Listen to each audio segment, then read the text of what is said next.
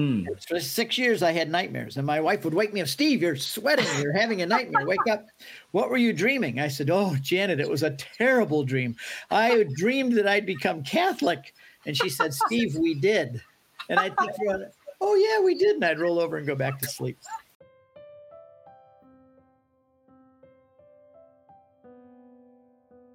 Welcome again to our Story Ang Katoliko. And today, I'm very excited and thrilled for this episode. I know many of you are so familiar with our guest for today. I'm so excited that he said yes and we can able to interview this great defender of our Catholic faith. I will first introduce to you our guest for today. Our guest for today is a convert to the Catholic Church and the author of 3 best-selling Ignatius Press books, Crossing the Tiber, Upon This Rock, and St. John's Gospel. He speaks at the conference around the world. He is a regular guest on The Journey Home and has appeared on many other radio and TV programs, including Fox News. He is a writer, producer, and host of the 10-part video DVD series, The Footprints of God, The Story of Salvation from Abraham to Augustine, filmed entirely on location in the Holy Land and surrounding countries. Brother Steve and his wife Janet are certified guides to the Holy Land and lead pilgrimages throughout the Middle East and Rome. He and Janet live in Michigan. They have 4 children and 10 grandchildren. So, brothers and sisters, please all welcome Brother Steve Ray. Thank you very much. I'm just looking for a picture here because... Hello, brother. Well, I can't find the picture, but you said that bio's a little old, I think, because I have 4 kids, but we have 19 grandchildren. Sorry. That's all right. No, it's kind of fun. We have 19 grandchildren, and all of them are very Catholic, too. They're all ready to defend the faith, all these kids. And I have 2 grandsons in university already, Catholic university. So happy to be with you, Adrian. I love the Filipino people. I've been there 6 times with my wife. We were invited by Henry C, who is with Defensores Fidei.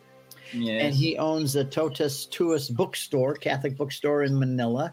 And they have brought us there 6 different times to give talks all over the country. We've been all over Mindanao and Cebu and everywhere, Bohol, all kinds of places. And we, have come there. And they set up huge conferences for us to share our conversion story, to confront the other cults and groups there. I know you call them the born-agains. Yes. Yeah, but you should never call them that because they're not. It's the Catholics who are the true born-agains. Amen. The Catholics are the ones who know what born-again is. These folks are just our cults. And you know what? I'm sorry because a lot of them come from the United States, so I apologize that our country's sending so many of them over there to try and pull you folks out of the Catholic Church. Yes. So anyway, we've been there 6 times. I love the Filipino people. I love your food. It's just a little bit too hot sometimes and humid for me, yes. But other than that, we've always had a great time. We were even there once when there was we call them a hurricane. I guess you call them a cyclone. And the trees are being blown down, and it was quite a thrill. I don't think it was a major one, but it sure was major for us. I mean, I'd never been in a hurricane before. But I know you call them cyclones, don't you, or something else? Yes, many Filipino are so excited when I announce that you will guest on my show because many of our Catholic friends here in the Philippines I was surprised that many of us are so eager to learn about apologetics and defending the Catholic faith. And you're the one they are always follow and listen to, that they learn from their Catholic faith. Well, that's very humbling. I'm glad the Lord uses my humble efforts, and I'm happy if I can help people do that. The Filipino people are very religious people. They're different than other countries around the world because you have a very religious heart and mind, and that's a good thing. And other countries don't have that, but that's one of the characteristics I've seen of Filipino people, that still a great majority of you care about God and about spiritual things. And there's a lot of you now that are going after the secular world and after money and beauty and fame and all of those things and kind of turning their back. But even those I still think have even though it may be buried under several layers, they still have a heart for God. Yes. And I think that's very characteristic of Filipino people. We are so humble and grateful for your affirmation to all of us and your insight on what you observe for us Filipino. And we Filipinos love our Blessed Mother so much. Yep, Mama Mary you call her. Yes, Mama Mary. The only nation who call Mary, Mama Mary, right? Yep, that's the only one I know of, yep. Wow, even Mexico, they did not call... Not like you guys. That's good to know. I thought that when I was still a child that Mama Mary is the universal name of Mama Mary. No, Filipinos. The Mexicans, they love Our Lady of Guadalupe. So everything over there is Guadalupe. Can we start now, brother? Absolutely. Let's get rock. Let's rock and roll. So my first question is, can you give us some background on what your life before as a Baptist? Sure. I was born and raised Baptist. My mom and dad found Christ at a Billy Graham crusade in 1953. I was born a year later. And I was raised in a very happy home. I have nothing but fond memories of being a Baptist. My mom and dad loved each other. They gave me a good schooling on how to be a husband and a father myself. Wow. And they spent the first hour of every day praying and reading their Bible. My dad turned down promotions at work because he said, I'm not going to work more. I want to stay home with my sons. And he gave up a lot in order to be a great dad. And he did it because he loved Jesus. So I had a wonderful childhood as a Baptist. We went to church every Sunday. We had to learn. My mom made us memorize Bible verses and things because that's all we had. We didn't have all the devotions and the saints and the liturgy and everything. We just had the Bible, and we sang hymns and we read the Bible. So I had to learn this when I was 7 years old. Genesis, Exodus, Leviticus, Numbers, Deuteronomy, Joshua, Judges, Ruth, 1 Samuel, 1 Kings, 1 Chronicles, Ezra, Nehemiah, Job, Psalms, Proverbs, Ecclesiastes, Song of Solomon, Isaiah, Jeremiah, Lamentations, Ezekiel, Daniel, Hosea, Joel, Amos, Obadiah, Jonah, Micah, Habakkuk, Zephaniah, Haggai, Zechariah, Malachi. Those are the books of the Old Testament. But the problem is I memorized the Protestant list. So I left 7 books out of that list. But there's no way I can go back and insert those after I memorized that at 7. But I had a wonderful childhood as a Baptist, and we had wonderful friends. But when I was 15, I got very rebellious. And I made a lot of problems for my parents. I got into the whole kind of wild, rebellious years. And when I was 17, I heard Billy Graham on the radio, and he said, God has a plan for your life. Amen. And then George Beverly Shea came on to sing at the end. I don't know if you've ever heard of Billy Graham crusade. You might be too young. And then he sings, just as I am without one plea, but that your blood was shed for me. And I started to cry. It was just... I was a tough kid, but boy, that hit me. And I went outside and I walked down the country road and I looked up to heaven and I said, Jesus, I'm only 17 years old and I'm a rebel and a stubborn kid, but tonight I'm going to give my whole life to you. And that was the most important moment of my life. It was the most important. It set the whole trajectory like a plane taking off. It set the whole plan for my life. And since that day, I've always made my mind up every morning that I'm going to live for Jesus Christ. And that was a goal. Never did I believe when I turned 39 years old, I'd become a Catholic. Wow. So before you became a Catholic, what was your thinking back then to Catholics? We were convinced that Catholics are going to hell because you didn't understand the gospel. You had a false gospel. I'll give you three. There's three. One is we had the Bible. Catholics had man-made tradition. We prayed to Jesus. You prayed to dead saints. We believe that we get to heaven by faith in the finished work of Christ. Catholics get to heaven by working. And they try to do good works and earn their way to heaven. Those are three misconceptions, lies that I was taught from my youth. I never read a Catholic book. I never heard anything from a Catholic. I never went into a Catholic church ever. I never knew or met a Catholic priest. And never once did I ever meet a Catholic who could explain or defend their faith. Wow. The Catholics I knew had no idea. I only talked to the lay Catholics, and the ones I knew, they didn't have a clue. I'd say, are you going to heaven? Are you born again? And they'd say, well, I haven't killed anyone. I said, what does that have to do with anything? So I'll tell you this, Adrian, that Catholics have learned a lot in the last 25 years. When I became a Catholic, very few Catholics knew how or cared about the Bible or how to explain or defend their faith. There's a lot that's happened in the last 25 years since I've become Catholic. There's a lot of books out now. Shows like yours didn't happen 25 years ago. Things like this didn't happen. There were not the radio shows and the TV networks. There wasn't EWTN yet. There wasn't. This is all recent stuff. So when I became Catholic, my experience with those who claimed to be Catholic was they were born Catholic, they went to Mass, some of them did, but they had no idea what it was to be a Christian. That's changed. Guys like you now, as Catholics, you know how to defend your faith. You know how to explain your faith. But back in those days, it was different. So we used to teach classes. And sometimes I would teach classes on how to convert Catholics, because Catholics were easy pickings. I could pick off a tree like a ripe peach because they didn't know. And I'll give you an example. I don't have a Bible right here in front of me. It's over on my shelf there. But I would say to a Catholic, are you born again? And they would say, well, and I'd say, you don't even know what that means, do you? They would scratch their head. Scratch their head. And you don't even know what that means, do you? The Bible, and then I'd open the Bible, and I'd say, look at right here what it says. Unless you're born again, you'll never see the kingdom of God. All of a sudden, a Catholic would go, well, what do I need to do? And I'd say, your priest never told you, did he? He never told you. You don't even read your Bible, so you never read that in John chapter 3, verses 3 through 5. You never even read it.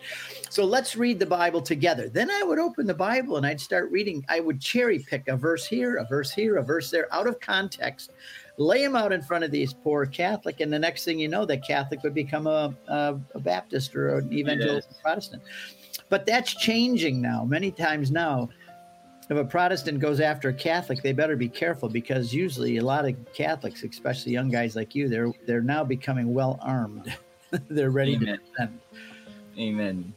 And because of defender like you who taught us, who inspired us, you gave us a fresh air in our Catholic faith. I think so. It's also because we confirm for you that what you believe is true, because we used to be on the other side.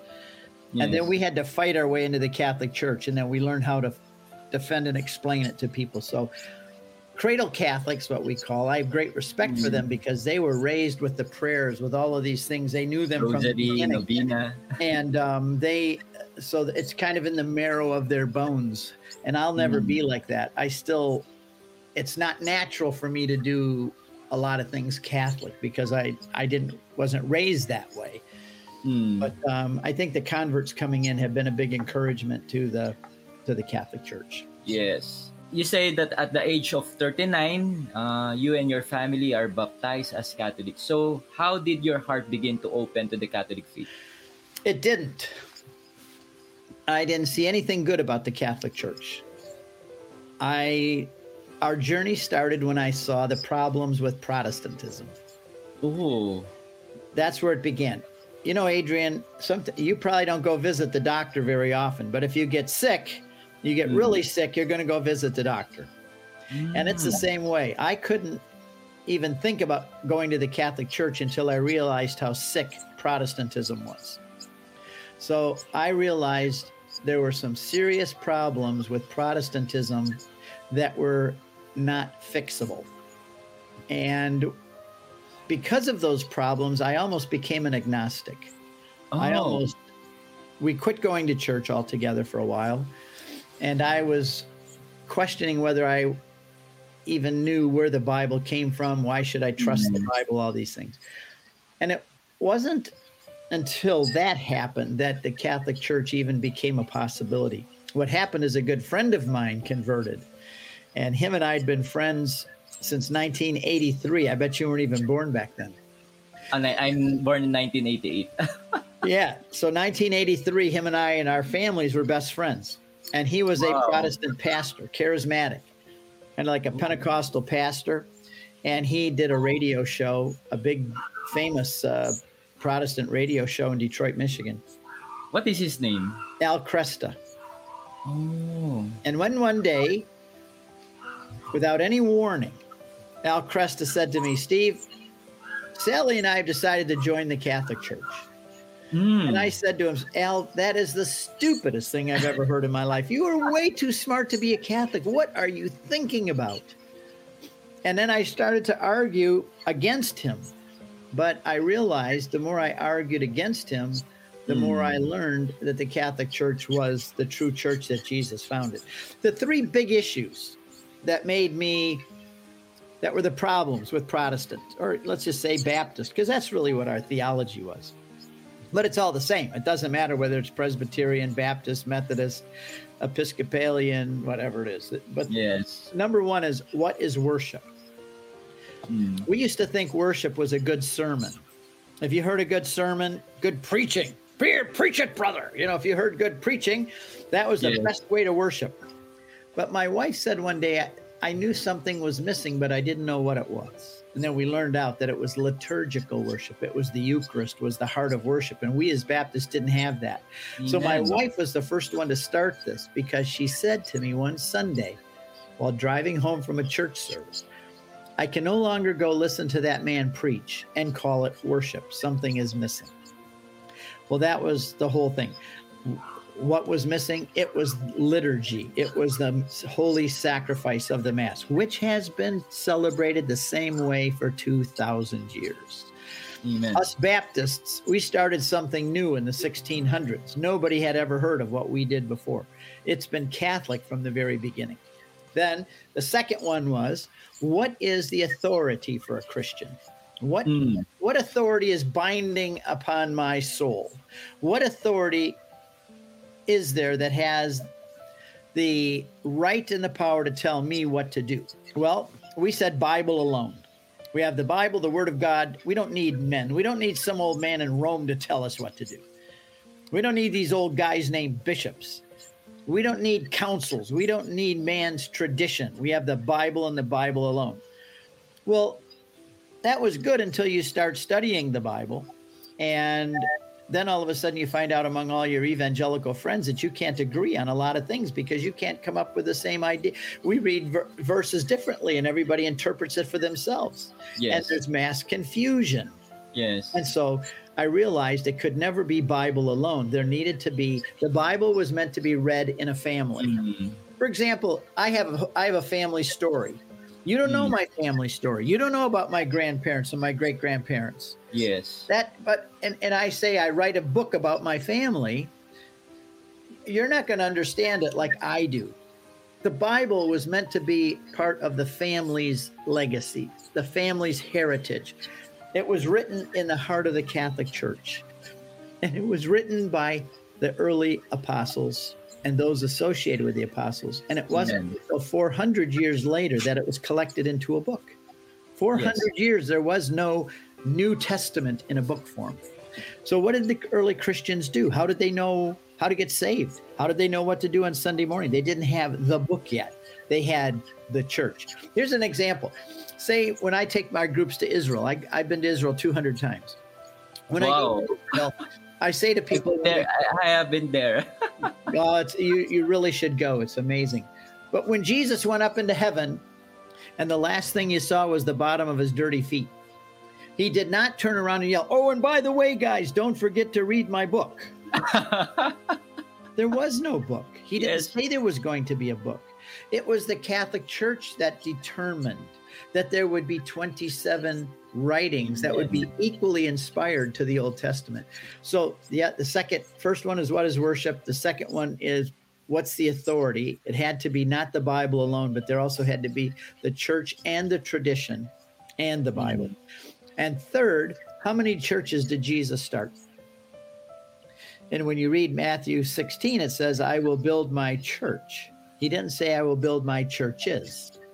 Yes. And Americans choose their churches the same way they choose their restaurants.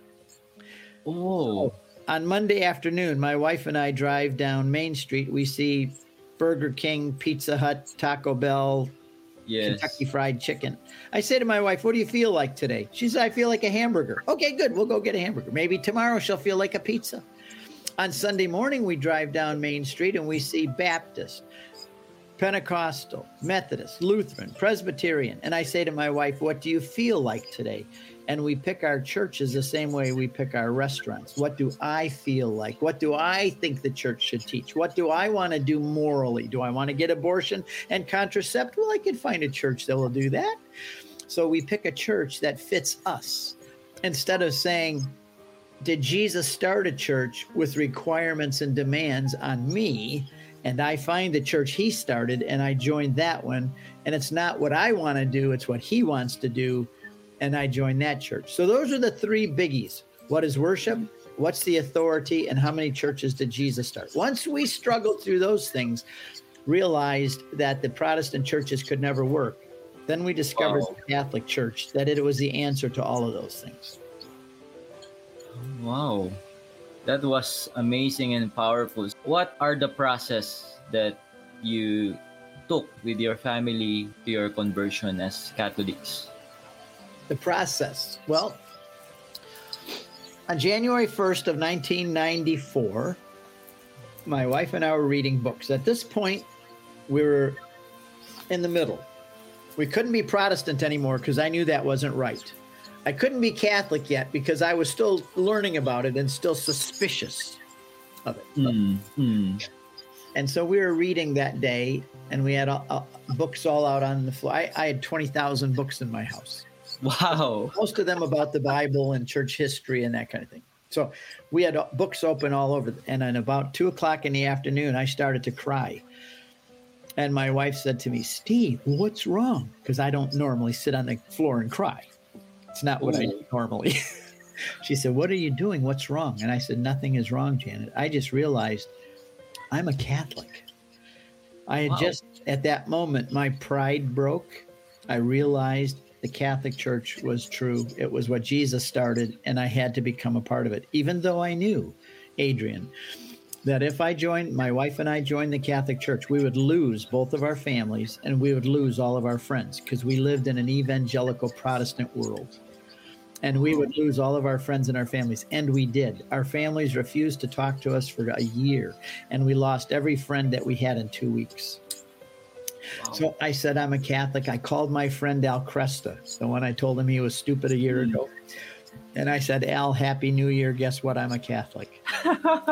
And he said, what? You're the last person I ever thought I'd hear say that you're a Catholic. What happened? And I said, my pride broke. I realized the Catholic Church is the kingdom of God. It is his church, and I want to be part of it. So he said, well, how would you like to go to Mass with us tonight? Well, it never dawned on me that if I was going to read my way, at this point, we had still never been in a Catholic church. I had never met a Catholic priest, and I still had never met a Catholic who could explain or defend their faith. And he asked me to go to a Catholic Mass, and it never dawned on me that if I was going to read my way into knowing the Catholic Church is true, that I'd have to end up going to a Catholic Mass. So I said to him, I covered the phone, and I said, Janet, he wants us to go to a Mass tomorrow morning. What should I say to him? She said, tell him we'll go, but we're going to get there. We're going to leave the kids at home. We're going to get there late. We want to sit in the back row, and we're going to leave early. So, but he didn't. He took us that Sunday, but he took us right up to the front. And that was the first time we ever sat through a Catholic Mass. And I cried through the whole thing. Wow. And my wife cried through the whole thing, too. So I went up to the pastor after. Father Ed, his name was, Ann Arbor, Michigan. U.S. of A. And I said to Father Ed, my wife and I just became Catholics, and we want to join the church. Amen. He said, what do you mean you just became Catholic? He thought I meant that I'd gone through RCIA and the classes and just been. I said, well, we just were reading books, and I decided I'm Catholic, so I want to join the church this week so we can have Holy Communion next Sunday. And he laughed and he says, "That's not the way we do it around here. You have to take classes first." You know? Anyway, that's how it got started. So I pestered that poor priest endlessly until finally he said, "How would you like to come in on Pentecost Sunday?" So on May 22nd, 1994, on Pentecost Sunday, our whole family came into the Catholic Church. Wow, that's amazing. What are the obstacles or challenges to your conversion to the Catholicism? Is there anything? What were the obstacles and the problems? Well, for us mainly, it was our families because we knew that they were very Protestant, and the way they had raised us, for us now to tell our parents that we were becoming Catholic was a huge betrayal. It would be like if one of my kids came and said, "Dad, I'm going to quit being a Christian. I'm going to be a Marxist." Or it was a huge betrayal to our families when we told them we were becoming Catholics. People can't realize what a big betrayal that is. And my book is called Crossing the Tiber. And the Tiber is a river that runs through Rome. It's the Tiber River, runs right through Rome. So when you say you cross the Tiber, it's a way of saying I left the world and I came to the Catholic Church. I swam the Tiber River and I came to the Vatican and I accepted the Catholic Church. That's what the crossing the Tiber is. And I had written my dad a letter. The big obstacle for me was the anger of our parents. And I wrote my dad a letter and it started out, "Dear Dad, you're the best father in the world and I owe you an explanation." And I wrote, and it ended up becoming my book, Crossing the Tiber. And that was my first published book. So wow. My book number 6 will be out in April of this year. It's a commentary on the book of Genesis, 550 pages. It's going to be a commentary on the book of Genesis. So that was the biggest obstacle. Becoming Catholic was, I think, family. And it's a cultural shift too, because when you become Catholic, you're not just going from one church to a different church. There's a whole new language you have to learn. There's a whole new culture. You have to learn when you genuflect, when you sit down, when you stand up, when you kneel, and what you're supposed to say. And so we had to learn that whole new culture too. So I would say that was probably the biggest issues. Now, for some people, it didn't affect my career. I had my own business. I had 600 employees. Our business was doing $12 million a year in sales. Wow. And I started this out of our dining room. When I got married, my wife and I started a business and we grew it to, it got to be quite a big business. But when I became Catholic, I didn't lose my business. A lot of guys who are pastors of a Baptist church or a Methodist, they lose their jobs. I didn't have it as hard as some guys did. Some families have had much more difficulty than I have. Mine was easy in a way because it didn't take away my income. But over time, I fell in love with writing books and speaking at parishes and doing what I'm doing with you right now, and especially leading pilgrimages. We've led 100 pilgrimages to the Holy Land. Wow. And I couldn't do both businesses at the same time, so I sold my other business so I could do this. But that was probably the two biggest obstacles for us. Wow. I hope we can join your pilgrimage someday. It's life-changing. It really is, to see the places of where Jesus was walked and lived and where he died and rose again. It's life-changing. And did you come to the point where you backslid and thought of returning as a Baptist? No. Once I became Catholic, I realized the truth of it. There was no turning back. Amen. I never even looked back. Remember Lot's wife in the book of Genesis where they had to leave Sodom and Gomorrah and she turned around and turned into a pillar of salt? I never turned into a pillar of salt. I never turned around and looked back. Wow. I did have nightmares, though. For 6 years, I had nightmares. And my wife would wake me up, "Steve, you're sweating. You're having a nightmare. Wake up. What were you dreaming?" I said, "Oh, Janet, it was a terrible dream. I dreamed that I'd become Catholic." And she said, "Steve, we did." And I'd think, "Oh, yeah, we did." And I'd roll over and go back to sleep. And I'm curious, what tradition in the Catholic faith that you struggle with? Oh, when I was a new Catholic, there was, I just fell in love. You don't start criticizing the bride. Can you imagine? Jesus loves the bride. He loves his church. What do you think Jesus thinks of all the people that only are criticizing his bride all the time? Oh, look at her. Oh, she's doing this. She's doing that. This is wrong. This is wrong. Do you think the bridegroom is happy that everybody's criticizing his bride? I realize the church is the bride of Christ. He's cleansing us. He's purifying us. We're full of human beings, so it's going to be full of problems. But that's not what we should be looking at. I don't waste my time worrying about the problems. I waste my time thinking Jesus loves his church, and I love it too, and I'm sure glad I'm part of it. Okay, there's problems. Let's work on the problems. Let's be good examples. Let's keep people from leaving because they're going to see this problem in the Vatican and this problem with these Catholics or whatever, a bad priest once in a while. Yes. Just, you know what? Let's keep people in the church. Tell them there's always been problems in the Vatican. There's always been a problem with the Pope one way or another. There's always been bad Catholics and good Catholics. There's always been a bad priest every once in a while. So what? It's still the church. Go on loving the church. Tell people how beautiful the church is. Bring them in and tell them what a lovely place it is. And it's the church that's going to get us to heaven. Amen. I don't focus on the problems. I focus on the positive. Amen. Yes, it's true that we should admit that 2,000 years ago that we have so many problems in the church, but the Catholic Church still remains. It is. Look at it this way, Adrian. There has never been a golden age. There's never been an age where everything was perfect. Even in the first century, Paul the Apostle, he goes to Corinth. He spends 18 months with the Corinthians. He lives with them. You would think if there's ever going to be a golden age, it would be in Corinth with Paul. Are you kidding? Look at the book of 1st and 2nd Corinthians. He's writing to them, trying to correct all these problems and misconceptions and sins going on in the church. But he doesn't say leave the church because it's full of sinners. And he just says, let's correct it. Let's purify ourselves. Let's keep the church moving forward. So there's never been a golden age. Every age has its problems in the church. Jesus never promised us it was going to be perfect. In fact, he even says, will there be faith at the end of time when I come back? Amen. Brother Steve, what can you say about Sola Scriptura and Sola Fide, because these are the doctrines. They're two heresies. They're both heresies.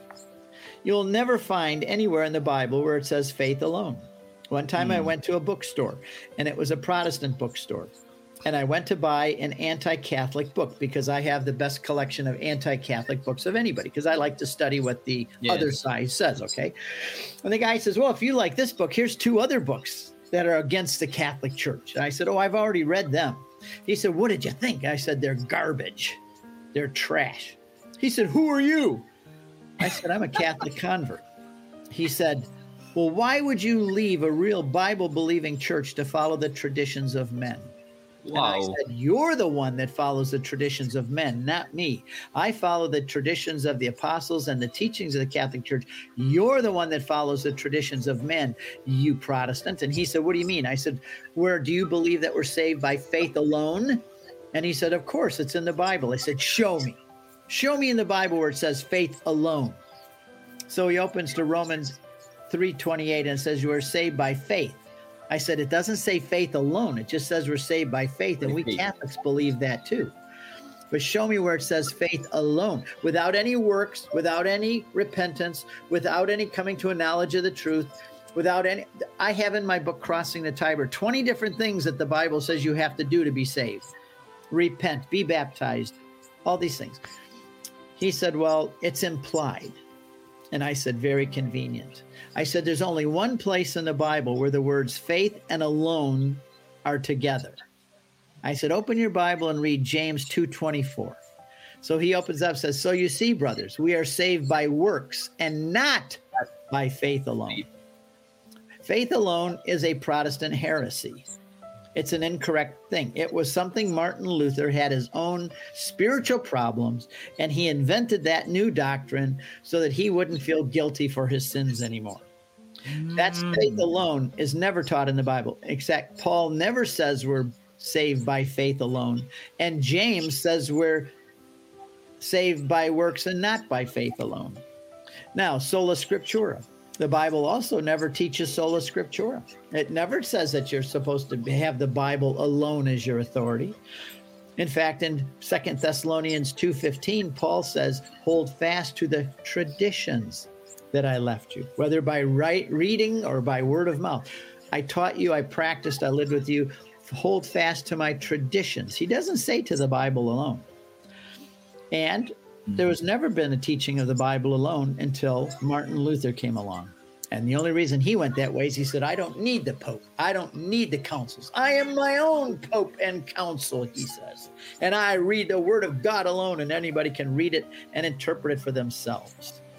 And that was a new heresy, and many people fell for it. It's not true. You need the church, you need the tradition, and you need the scriptures. It was Martin Luther who started all of this, right? 500 years ago. I went to Germany in 2017, which was 500 years from the time Martin Luther nailed the 95 Theses on the Wittenberg church door. I went there and I had told people, send me all the reasons that you have for being Catholic. And I had 500 different reasons. And I took it to the Wittenberg door where Martin Luther was. And I nailed 500 reasons why we should stay Catholic. And I said, there you go, Martin Luther. Wow. Why do you think Protestant, even though they know that Martin Luther started all of this, they are not convinced that the Catholic Church is the true Church of Jesus? Because Martin Luther's ideas appeal to people. It's much easier to say that you can be saved by faith alone, just accepting Christ as your personal Lord and Savior. And you don't have to do anything. You don't have to be holy. You don't have to come to a knowledge of the truth. You don't have to repent. It sounds much better. It sounds easier. It's much more difficult to be a Catholic than it is to be a Protestant. Why do you think they get the name Protestant? It means protest. Yes. That's why I say you shouldn't call them born agains. You should call them Protestants. That's what they are. They're Protestants, and they're still in protest against the Catholic Church. So this is, people like what Martin Luther said because it's easier and they are very convincing in presenting it. Also, a lot of people leave the Catholic Church for reasons below the belt. In the pelvis area, sexual issues.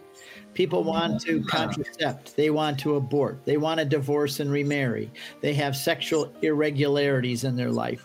Protestant churches accommodate all of those things. The Catholic Church says you cannot divorce and remarry because it's idolatry. You cannot contracept and abort and masturbate or whatever, all these other things because they're sinful activities. Protestants say, hey, you know what? We're not going to get involved in your bedroom. You do what you want. It's much easier to be a Protestant than it is to be a Catholic. I was taught, my mom taught me, that once I accepted Jesus as my personal Lord and Savior, that's it. And she knelt down with me and we prayed the sinner's prayer together, which isn't in the Bible either, by the way. She said, now you're saved and you'll go to heaven, no matter what. Even if I sin later, if I commit adultery, it doesn't matter. I'm now saved. I'm God's child and I'll go to heaven. That is the most crazy way. You can't grow a teenager that way. To tell them that once you accept Christ, you can do anything you want and you'll still go to heaven. There's no accountability. The Catholic Church presents us with accountability. We have to live in a certain way. And if you don't, you better get to confession on Saturday. And if people listening haven't been to confession for a while, you should get to confession because that's something the church has done from the first century. Wow.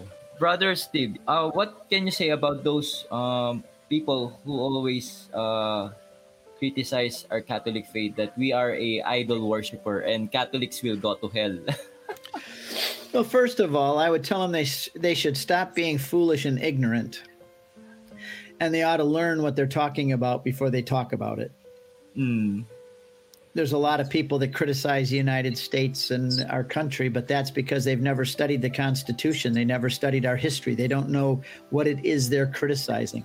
Most of the people leave the Catholic Church without ever studying it to really find out what it is they're leaving before they leave it. Right. And so I would say to those people, you should really learn what the Catholic Church is before you criticize it and before you leave it. Simple as that. The Catholic Church is a beautiful thing. It's been here for 2,000 years. It's been through every city. It is what has created hospitals and the whole medical world. It's what started universities. It's what the most beautiful forms of music and art have come out of Christianity, not out of other religions, not out of Hinduism or Buddhism or Islam. It's come out of Christianity. That's where the most beautiful music and art and culture and hospitals and universities and all of the things that we take for granted in the West, those all came out of the Christian worldview, namely the Catholic worldview. Does that answer that question? Yes. What advice can you give to our non-Catholic brothers and sisters who always criticize our Catholic teaching? Before they criticize, learn. There's an old saying here, open mouth, insert foot. In other words, people put their foot in their mouth, means that they made a fool of themselves because they speak before they think. And most people criticize the Catholic Church without having ever learned what it really teaches. They've read anti-Catholic books. They've talked to... Here's an example. I told you I've been to the Holy Land about 200 times. What if I was going to write a book about the Jews and I only interview Palestinian Muslims? How good is my book on the Jews going to be? It's going to be very biased. It's going to be dishonest. What if I'm a Christian and I only listen to Protestant sources? I never read Catholic books or let the Catholic Church speak for itself. I only read Protestant books against the Catholic Church. How much am I going to really know about the Catholic Church? Very little. And it's all going to be biased and jaded. So I would say to people, before you criticize the Catholic Church, take some time to study what it is. Find out that it is very biblical. Now let's talk about the idol worshipers. That's what that's the number one complaint against the Filipino people. Yes. Filipino people leave the Catholic Church because they're accused of being idol worshipers. We're not idol worshipers. If you ask somebody that's praying in front of a statue of Mary, are you worshiping Mary? No, we're not worshiping Mary. So let's say this, Exodus chapter 20. God says, don't make any images of anything above the earth, on the earth, or below the earth, and bow down and worship them. 5 chapters later, God forgot what he said. He told them to make an Ark of the Covenant and to make golden cherubim that are on the Ark of the Covenant. Golden cherubim, that's something above the earth, isn't it? It's angels, and they're to make out of graven gold, graven images of gold, angels, and put it on the Ark of the Covenant. He just told them 5 chapters earlier never to do that. Now he's telling you, oh, break my law. Go ahead. It's okay this one time. And then they make the curtains around the tabernacle, and they have to sow pomegranates into them, beautiful pomegranate plants. But he also said, don't make any images of anything on the earth. Now they're making pomegranates and bulls, images. And then they fall into sin because they're grumbling against God, and the snakes are biting them. And he says, make a bronze serpent and put it on a pole. Not only are they to make a bronze image, a serpent, an image, but they will be saved by looking at the image. Wow. So what is God doing? Is he very confused?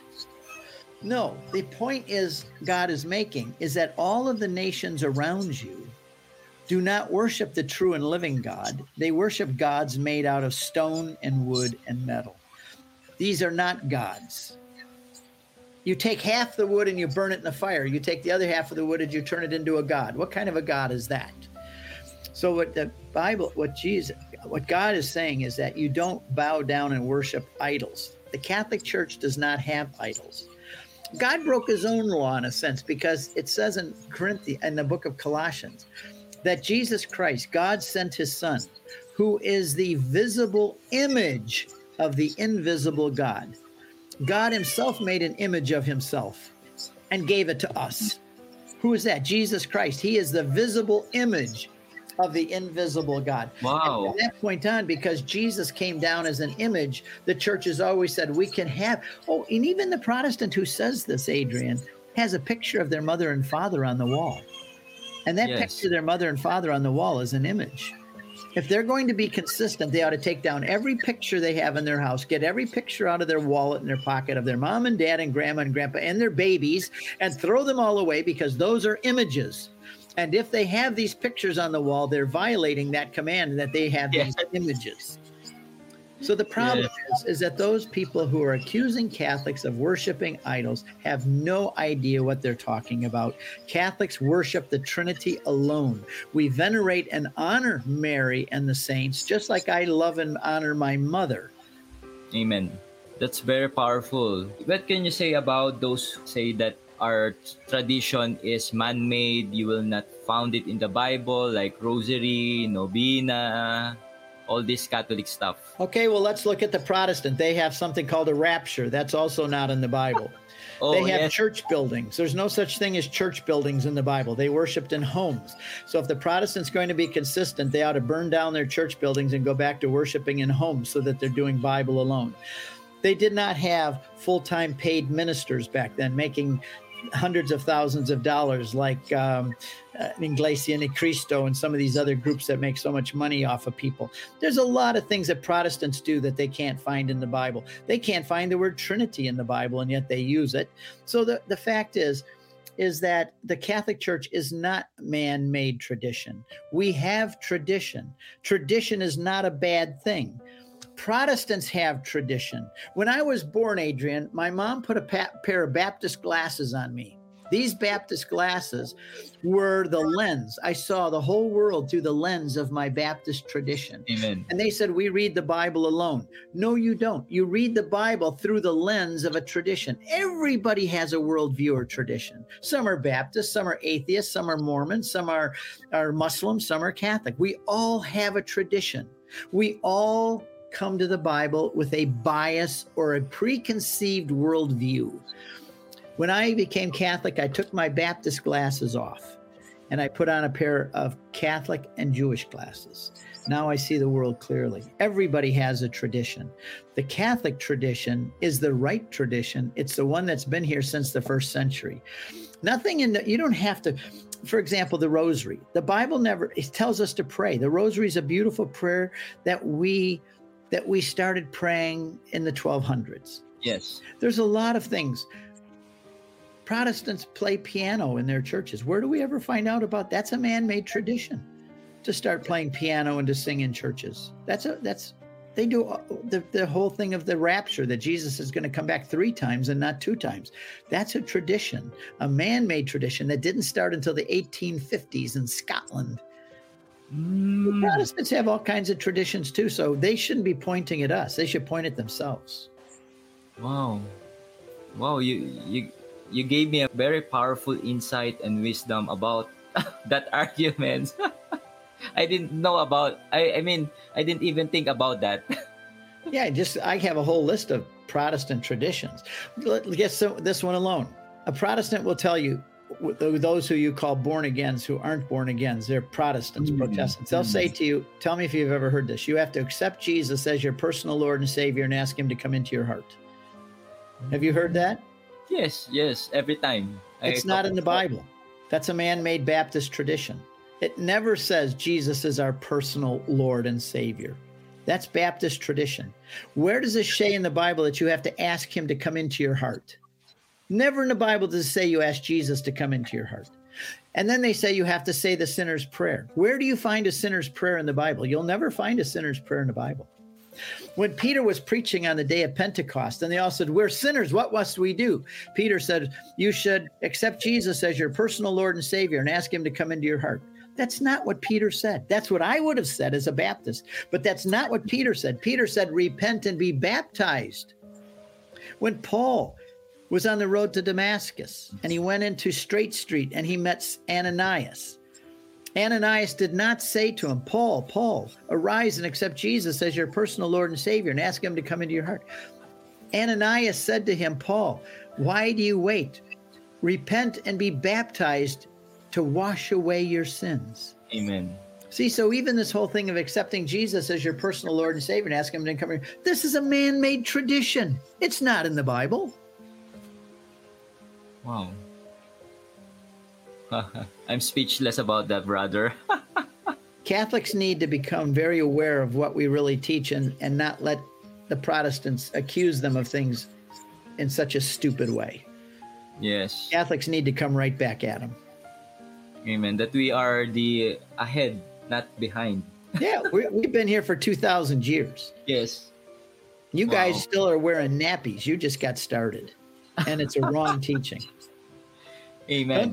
Don't come to me wearing your nappies and tell me I'm wrong. I'm part of a church that's grown up and been here for 2,000 years. Because everything they have comes from the Catholic Church. Everything. Amen. Book of the New Testament, 27 books. Did the Protestants decide that? No. Martin Luther wanted to take books out of the New Testament. He wanted to get rid of James. He didn't like the book of James because it says you're saved by works and not by faith alone. So who gave us the 27 books of the New Testament? The councils of the Catholic Church in the first 400 years. It wasn't the Protestants. They piggyback off of us. Where do we get the definition of the Trinity? The word Trinity is not even found in the Bible. That's a man-made word. Why? Because it properly describes what the Bible teaches. And the Catholic Church over 5 centuries hammered out those doctrines and decided that there was a thing called a Trinity, and they explained it, and they believed it from the beginning, but then they gave it a name, and they explained it very scientifically. But the Protestants didn't come up with that. They piggyback off the Catholic. What practical advice can you give to our viewers to deepen their Catholic faith? Make up your mind that you're going to learn the truth and know it. Start reading, get some good Catholic books. Totus Tuus in Manila. Henry C and his gang over there, the Defensores Fidei. Get to know these guys. They've got great Catholic Bible studies there. They've got great Catholic books. My book, Crossing the Tiber, I'm going to grab a copy of it here. Just a second. Sure.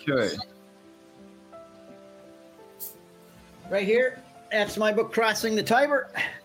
This book tells why I became Catholic, how we discovered the Catholic Church. It tells, it's got all the arguments that I used. People should get a copy of this.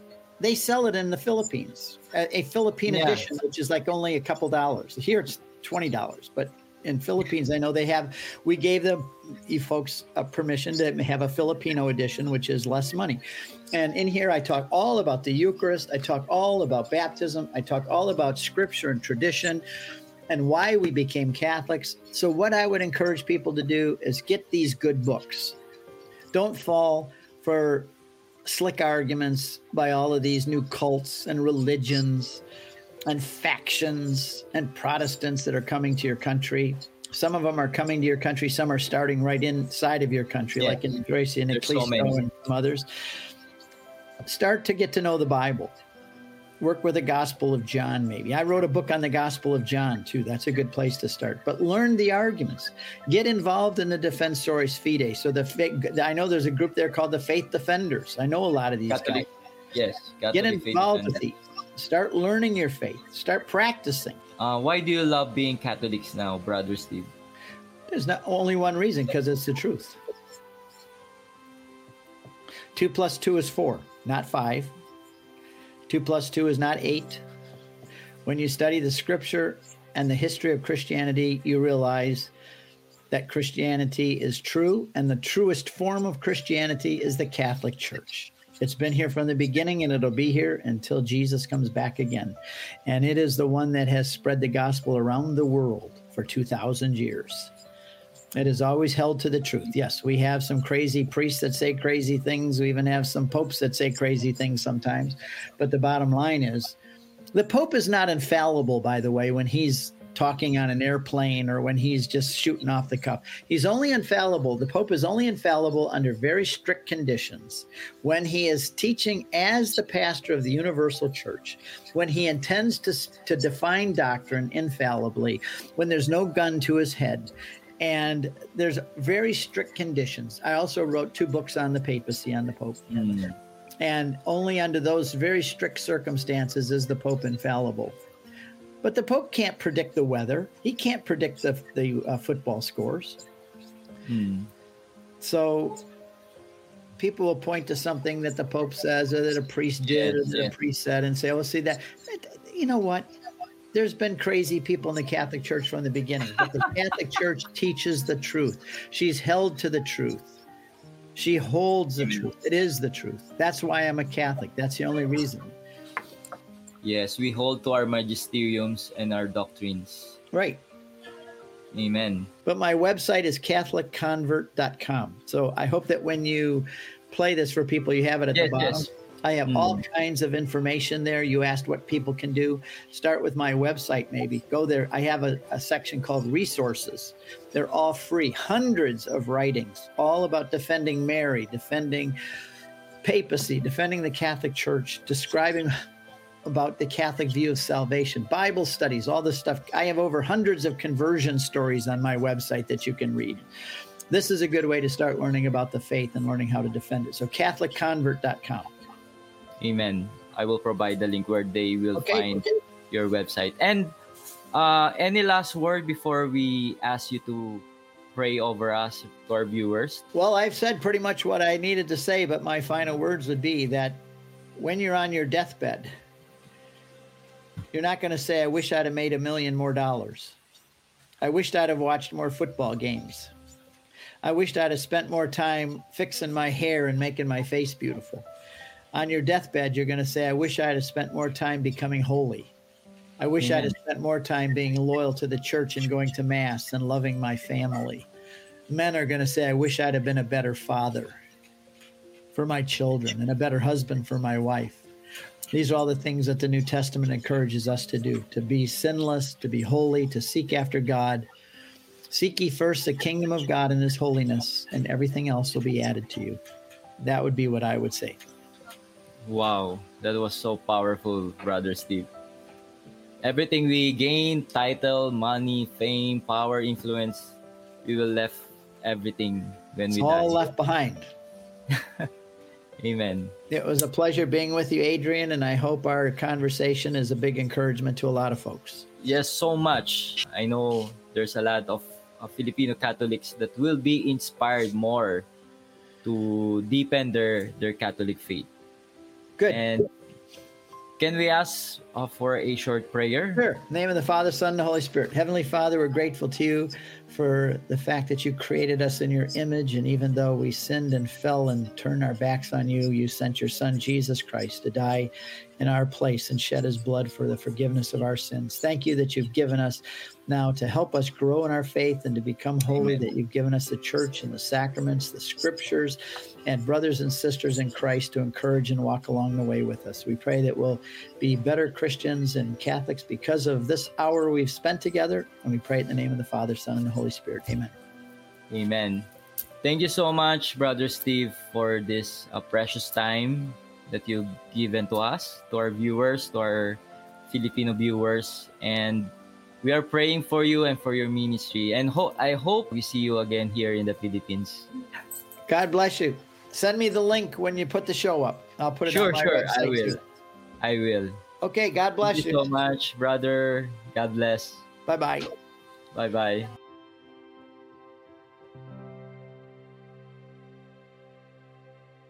Hello mga ka-faith. If you want to support the ministry of Sis Carmela, para bilhin po ang kanyang gawang beeswax candle. And kung di ka familiar dito sa beeswax candle, ito po ay sinabi ng ating mga Catholic saint regarding sa 3 days of darkness, na ito lang daw yung kind of candle na sisinde pag 3 days of darkness na. Pero ito ay isang private revelation. Okay, hindi po tayo fino-force na maniwala dito. Pero kung ikaw ay interested, mag-avail ng beeswax candles. And ang beeswax candles naman ay hindi lang naman to for 3 days of darkness. Kung titignan mo ay maraming benefit din ang beeswax candle. Kasi pure po siya at natural. So maganda siya sa environment. If you want to avail this beeswax candle, you may contact Sis Carmela dito sa number na makikita nyo dito sa screen. Okay? So paki-text or paki-Viber na lang po siya. And also, Maraming salamat pa rin sa inyong suporta sa ating mga merchandise item sa Adrian Milag Store. Okay, so available pa rin ang ating mga merchandise item sa Shopee and sa Merchiful. Nasa link po sa baba ng video na to yung details kung saan kayo pwedeng mag-avail ng ating mga merchandise item. And also mga ka-faith, if you want to support Daan para sa Bokasyon, ito po ay monthly pledge sa ating mga seminarians ng Antipolo Cathedral, na ito ay sobrang makakatulong sa kanilang pag-aaral bilang isang seminarista. Okay, so if you want to support them by pledging 100 pesos a month, you may contact the number that I provided on this video or nakalagay dito sa baba ng video na to. Ilalagay ko yung details kung saan kayo pwedeng magtanong, kung saan kayo pwedeng magpadala ng 100 pesos nyo to support our seminarians. Okay, so thank you and God bless. So that's it. Thank you for watching this video. I hope na na-bless at na-inspire ka dito sa aking vlog. Make sure na i-like mo at mag-comment ka sa baba ng video na to at mag-subscribe ka sa aking YouTube channel para lagi kang updated sa mga bagong vlog na gagawin ko. At huwag mo din kakalimutan na i-like ang aking page.